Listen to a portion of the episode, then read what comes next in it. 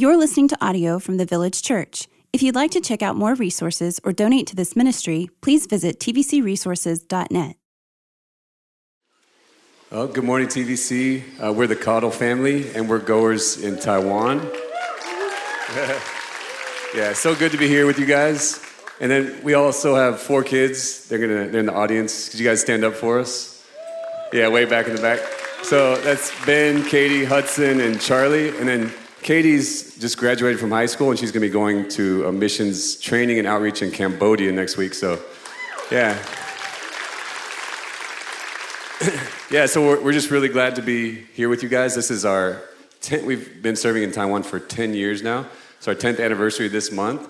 So it's just because of your faithful support and prayers that we're able to keep serving there. So we're really grateful. And then you guys have probably heard a lot about Taiwan in the news lately. So um, we'll be having an interest meeting later where we'll talk more about Taiwan and our ministry there. Um, but yeah, just so my name's Rich. I didn't say that earlier, and this is Heather. And um, yeah, so we actually go way back with the village to 2001. We started coming to the village when it was at the Highland Village campus. So um, just for old time's sake, we're going to be having our interest meeting there. So if you'd like to hear more about our, our ministry and learn how you can partner with us, we'll be there from 2 to 3.30 at the Highland Village campus. So we'd love to see you there and reconnect with you um, if we hadn't seen you in a while, or just yeah, get to know you if you just want to hear about our ministry. And yeah, we just we invite you guys to come over there. We'd love to see you. And um, yeah, so then Heather's also going to be doing the scripture reading today from Ecclesiastes chapters one, verse one through eleven. Also, happy Father's Day. happy Father. That's what it, yeah. So if we realized it was Father's Day, like we didn't when we scheduled this, we didn't realize it was Father's Day because they have a different Father's Day in Taiwan.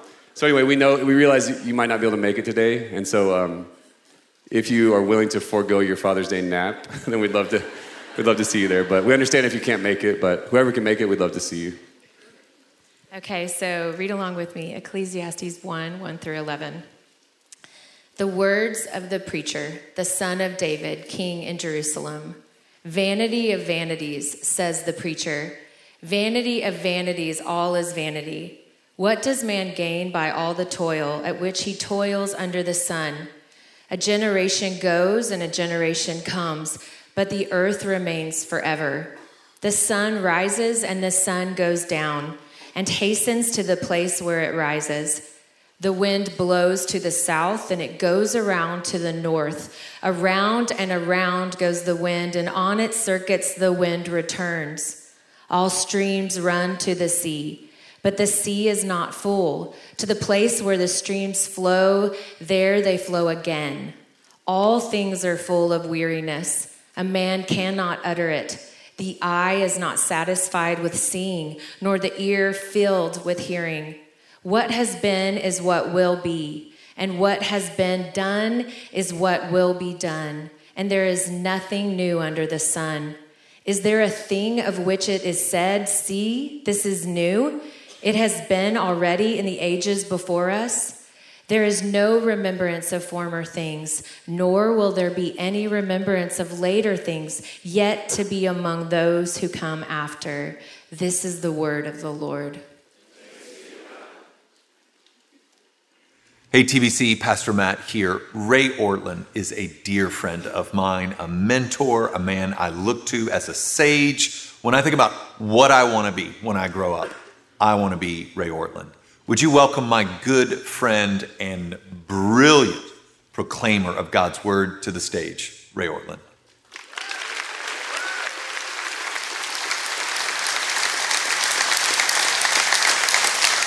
You're very kind. Thank you. And I thank my precious friend, Matt, for this gracious invitation. Jani and I love the village church. And the reason is this the main reason Jesus is here. Amen. There's nothing greater. it is so worth getting in the car and driving down here on a Sunday morning, isn't it? To be with him among his people.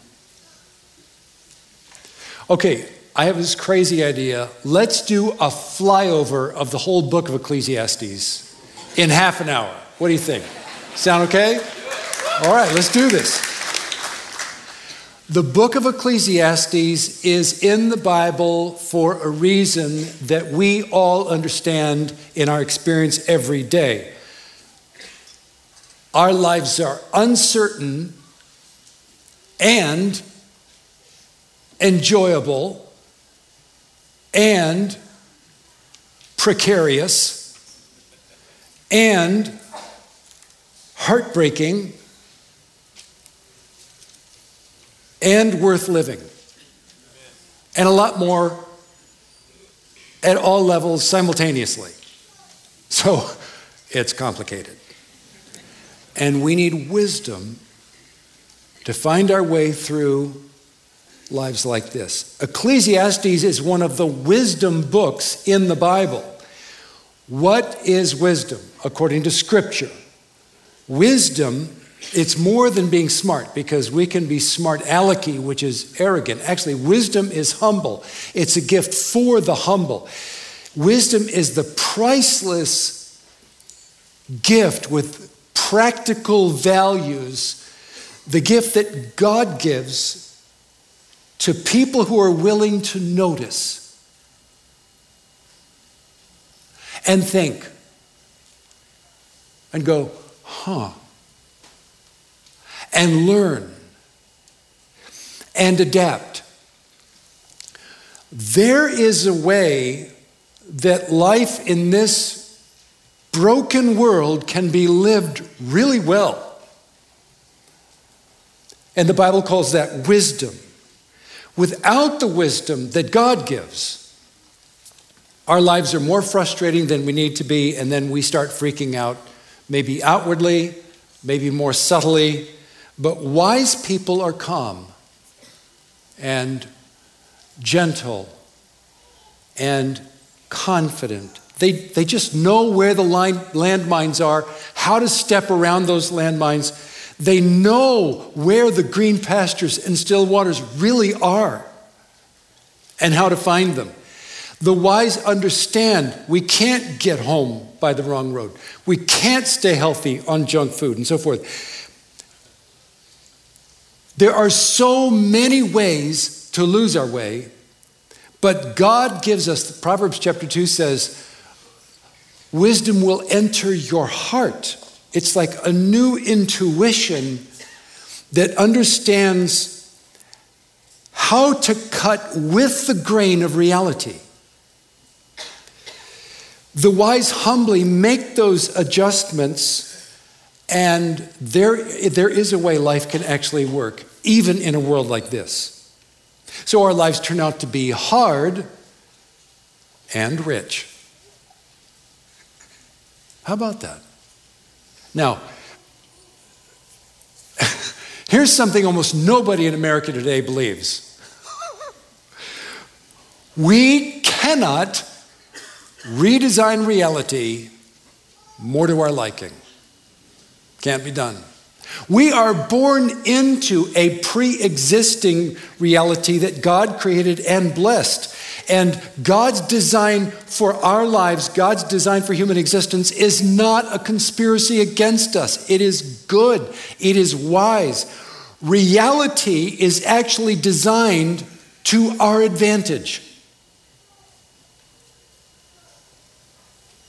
And when we dare to believe that and start humbly adapting to that according to God's wisdom, we relax and a lot of things start getting better.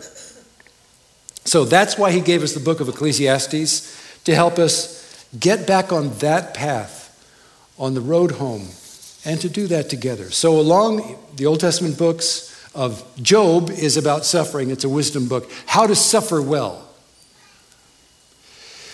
Proverbs is just about daily life. Uh, the Song of Solomon is about romance and marriage. But among the um, uh, uh, wisdom books, Ecclesiastes stands out. This was J.I. Packer's favorite book in the Bible. You know, he wrote this classic, Knowing God. And there's a chapter in that book about the book of Ecclesiastes. It was inconceivable. Okay, J.I. Packer was a, like a legit theologian. If we want to know God, then we'll want to jump into the book of Ecclesiastes. J.I. Packer understood that. So, Ecclesiastes stands out among the wisdom. It's, I love this book because it's just provocative. He, the author is not out to embarrass us, but he is out to unsettle us. Because when we are knocked off balance a little bit and kind of unsettled, we start thinking more deeply and asking better questions. So I want to highlight three primary themes or messages from the book of Ecclesiastes. Here are the three main things that Solomon wants to say from this book. And my goal is that we're walking out of church at the end of the service, or, or better yet, floating out of church, thinking, you know, I, I have nothing to offer Christ. But he has so much to offer me, and he's given so much. He is wise. He understands. He understands this existence I'm stuck with. I think I want to walk with him this week. And then we grow one week at a time. So, okay, theme number one in the book of Ecclesiastes. Theme number one life is short. It's right here in chapter 1. Verse 2 Futility of futilities, says the preacher. Futility of futilities. All is futile. Life is short. Now, when Solomon writes this, he's the old guy in the room. He's seen everything, been everywhere, done everything. But this isn't the. Um, grumblings and mutterings of a bitter old man who's just burned up and, and, and, and fed up. Life really is short. It just is. We don't last. And there is a reason why. When Adam sinned in the Garden of Eden, when he cut himself off from his own life support system named God, God said to Adam, and God said to us all through Adam, I mean, this goes that deep. It's not as though we just stumbled along the way, you know, around, um, you know, AD 943. No, this goes all the way back. It's that deep. God said, Dust you are, and to dust you will return. He did not say, You have a dust problem, but you can work with it. And you can invent new and improved forms of dust along the way and different, get different versions of it and franchise it and market it. No, dust you are.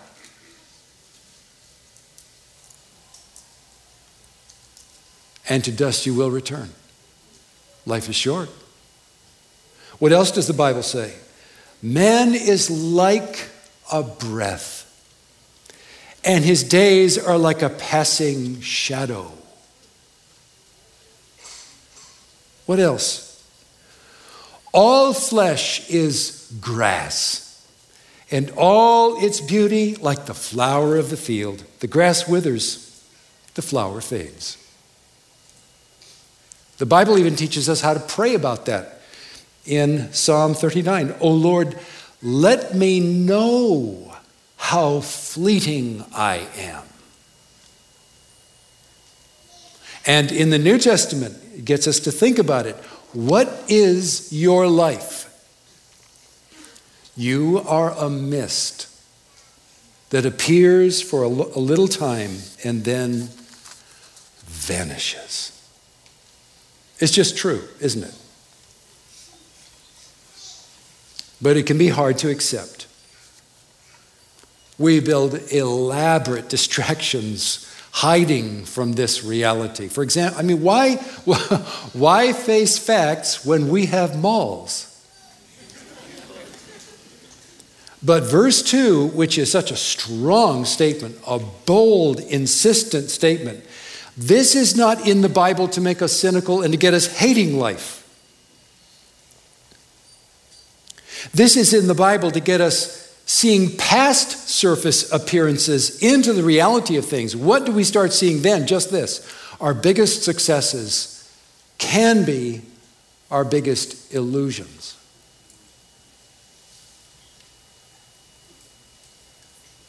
And it's not as though some of us might be smart enough to kind of think our way around this challenge, and the people who just don't get it, they're stuck with their existence, but you know, we really know. How. No, no, no, no. The Bible is saying there are no exceptions. All is futile. Here's why. The New Testament says the creation was subjected to futility. How do you work a way around that?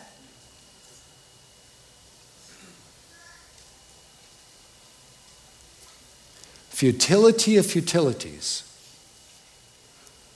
All is futile. Here's how strong that is. In the Old Testament, in Old Testament language, if you want to kick something up to the superlative degree, this is how you say it. For example, King of Kings is the highest king. Holy of Holies is the most holy place. Futility of futilities is Bob Dylan. Everything is broken. And if Bob Dylan said it, it's got to be true. so, no surprise, we're all going to be forgotten. I look in my own family history, and I know that. Do you know the names of your great grandparents? Some of you do. I know the names of only two of my great grandparents Julius and Anna Ortlund.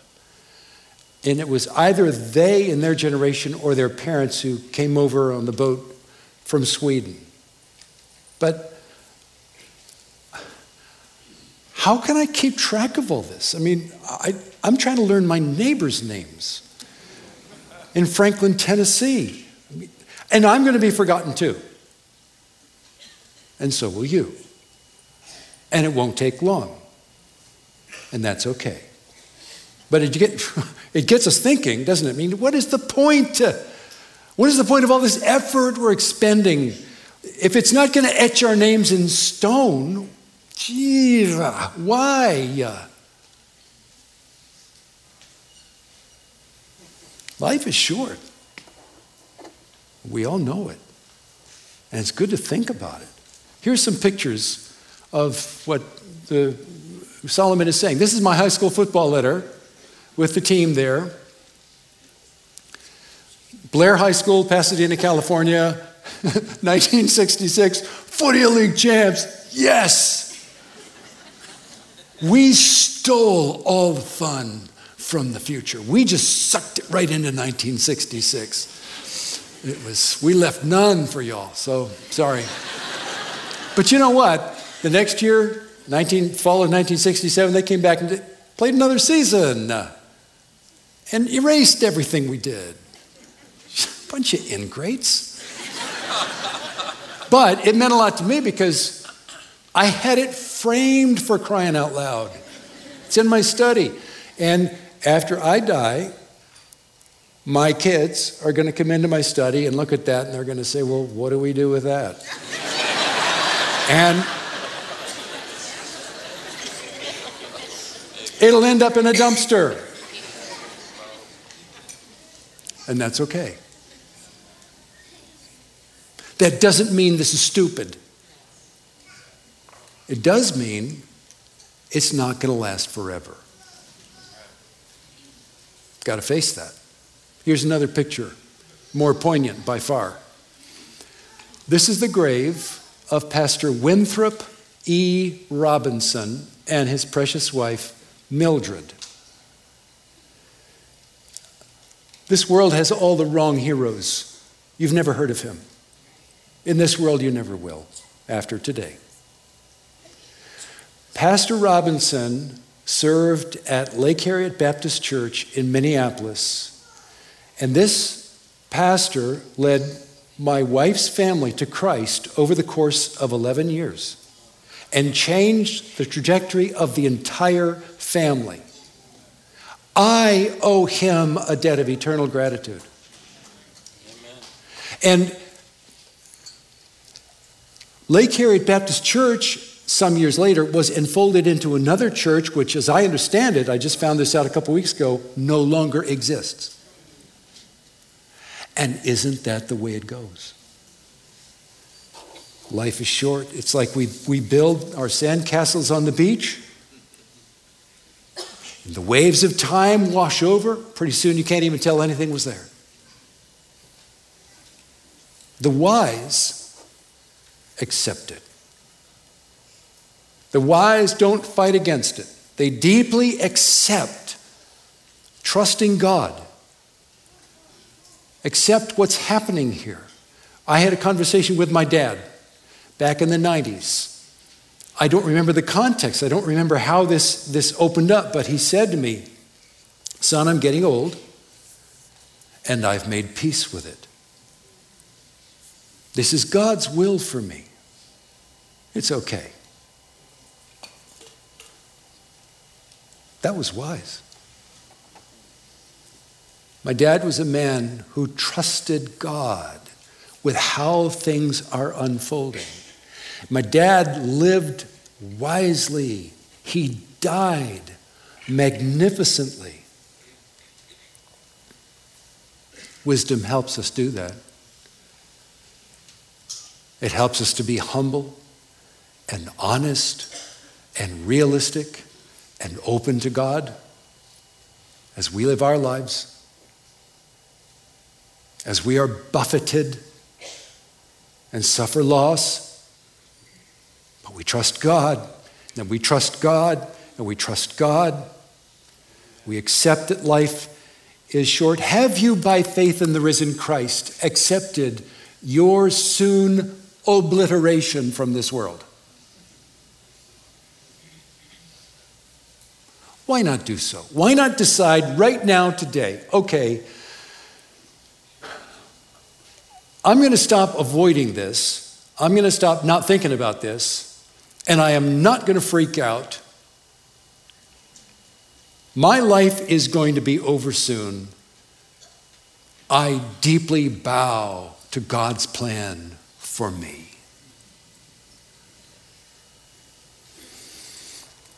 This doesn't mean that life isn't worth living, but it sure means that fantasy is not worth pursuing. So, God is with us right here in this difficult, precarious existence that we have right now. I try to do my best. So do you. I take vitamins every day. Death is not my friend. Death is my enemy. And eventually, I don't need to go looking for it, it'll come find me. Something bad's going to come and take me out. All right, I'm going to heaven. Amen. But I just want to accept very deeply. I look in the mirror and I think, whoa. I can't believe this is happening to me. It's like, I'm not just seeing my dad, I'm seeing my dad in his latter years.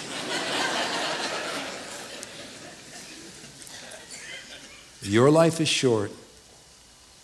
Your time is now to live wisely and well. And your short life is worth living.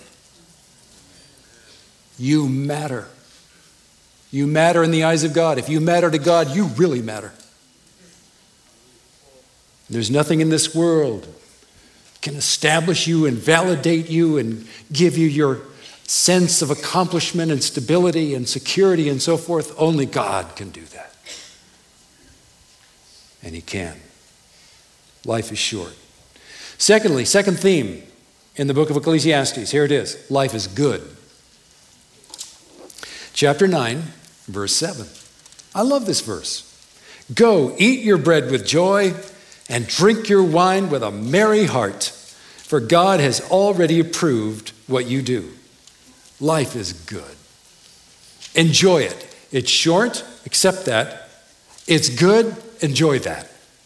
And so, uh, I mean, the Bible says, and God saw everything that He had made, and behold, it was very good. It does not say God saw everything He had made, shrugged His shoulders, and said, whatever. No, he was enthusing over his creation in which he located us. And it comes all the way down to the simple things of everyday life. Go eat your bread, drink your wine with a merry heart. For example, here's some illustrations of life is good. This is, this is Jani on the swings with her grandchildren, a 70 year old grandmother having a blast. And the question about this is, is not, why would she do that? The question is, why not? Life is good. Here's another one. Um, okay, this precious young couple just fell crazy in love, got married. They're doing so well. We are so proud of them. I had the privilege of officiating at their, at their wedding. I mean, that is romance we invented democracy in ancient Greece. I think democracy is a good idea, but we did not invent romance. It came down from above. This is a wonder. And the fact that it's common should not blind our eyes. This is wondrous that this happens. In a world like this, life is good. And then, uh, oh, friends. Where would we be without friends for crying out loud? Do you know what Shakespeare said about friends? He said, and those, those friends thou hast and their adoption tried. In other words, they've been tested and proven faithful. They're real friends. Those friends thou hast and their adoption tried, grapple them unto thy soul with hoops of steel. Never let go of your friends. What a gift from above. A sacred, precious gift of friends. Life is good. And then, um, oh, this is my son Eric. We're over in London at the National Portrait Gallery. The building itself is a work of art. And we're going through seeing these magnificent portraits, hundreds of them in London. A place like that shouldn't exist. Art shouldn't exist. Beauty shouldn't exist. It does. Why? Because God is here. And He gives us this sacred, glorious gift. I want to go back with my son, right there. And then finally,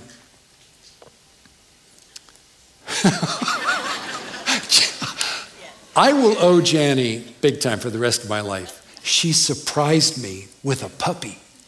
Isn't that the coolest gift ever? Do does anybody here have a dog? Oh, yeah. you know what I'm talking about. as far as I know, I'm, I do not know physics, but I just, if all the doggies suddenly disappeared, would the universe implode? I mean, I, I don't think they're essential to the functioning of reality. I think God, our gracious Father and Creator, just said, they will love this.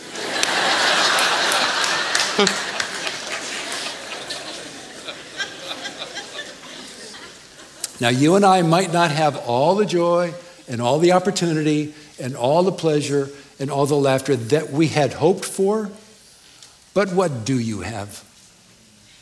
What has God given you? Whatever God has given you is His gracious, it's His kiss on your cheek. Life is good. He's given good gifts to you this morning. The most astounding thing happened. I got up and drove to Starbucks and I had a venti pike with heavy cream. It was heavenly. The, that didn't just happen, God gave it. Did you have coffee this morning? What a sweet gift. The Lord is so kind. And so the, let's see the wonder everywhere in the goodness of life right now. Life is good because God is good.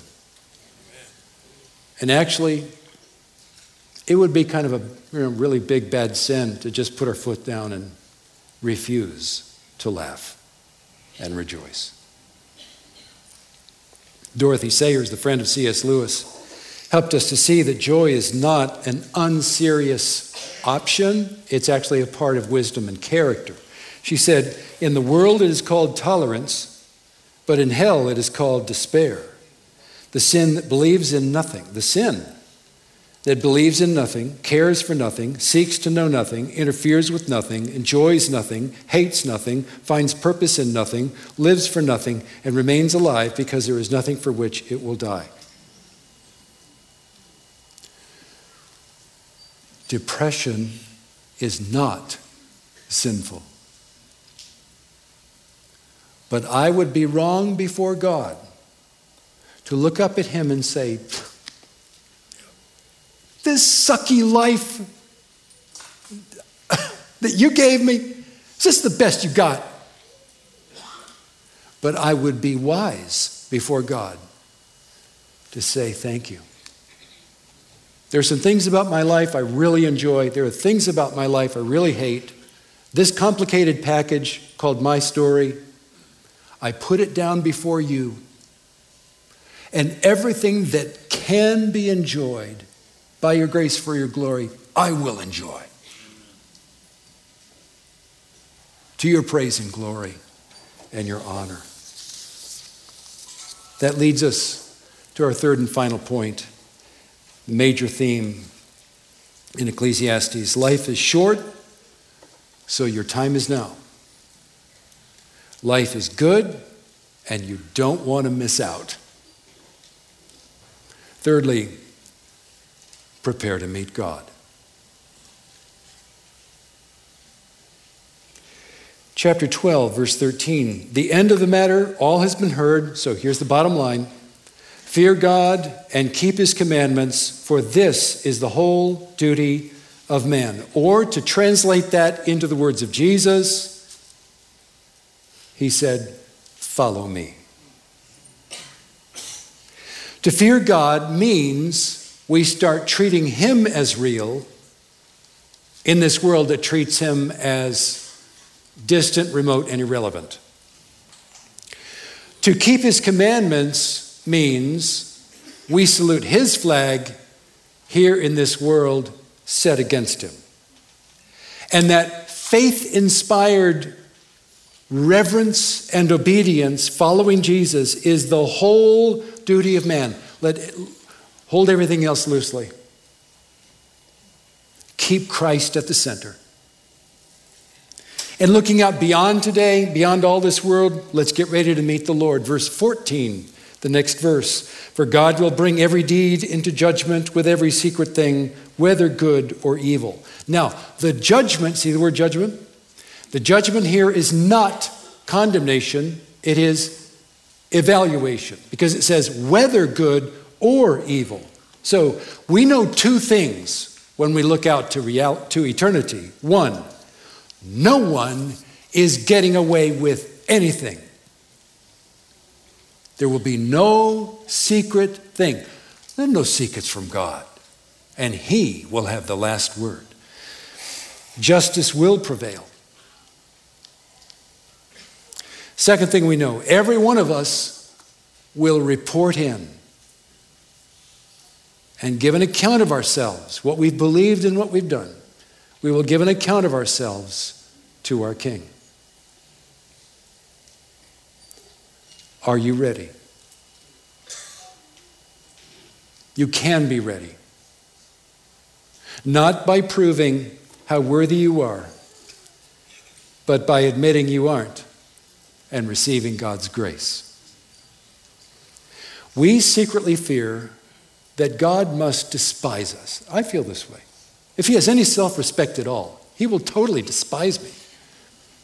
That feeling is a lie. That is not the gospel. The truth is, he entered into this world of futility as one of us, vulnerable like us. His name was Jesus. He had no special advantages. Have you ever noticed every time he worked a miracle, it was for somebody else? He never said, breakfast. it was always for somebody else. He accepted our limitations, he lived within what we're stuck with.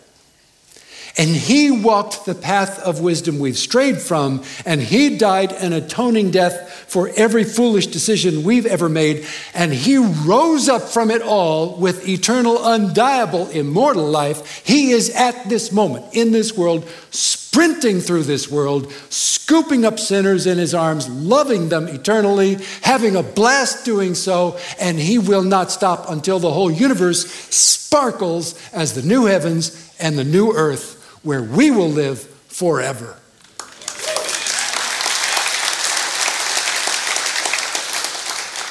And we receive that with the empty hands of faith, not because we deserve it, but because He enjoys giving His best to the undeserving.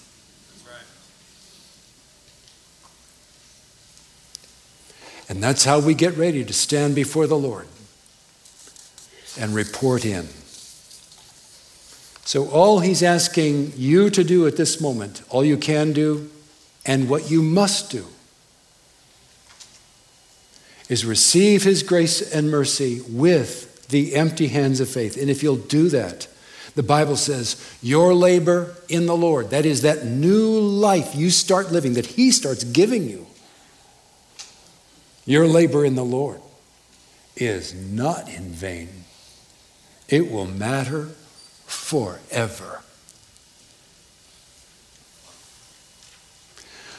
Okay, there's my sermon. I hope you liked it. And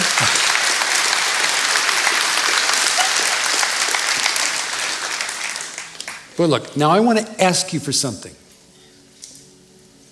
This is personal. I am asking you for something. If you've never crossed the line from guardedness to openness with Jesus, I'm asking you to pray a simple two sentence prayer. I want to lead it lead you in it right now. Let's pray. Lord, I'm a mess. But from now on, I want to be your mess. Amen.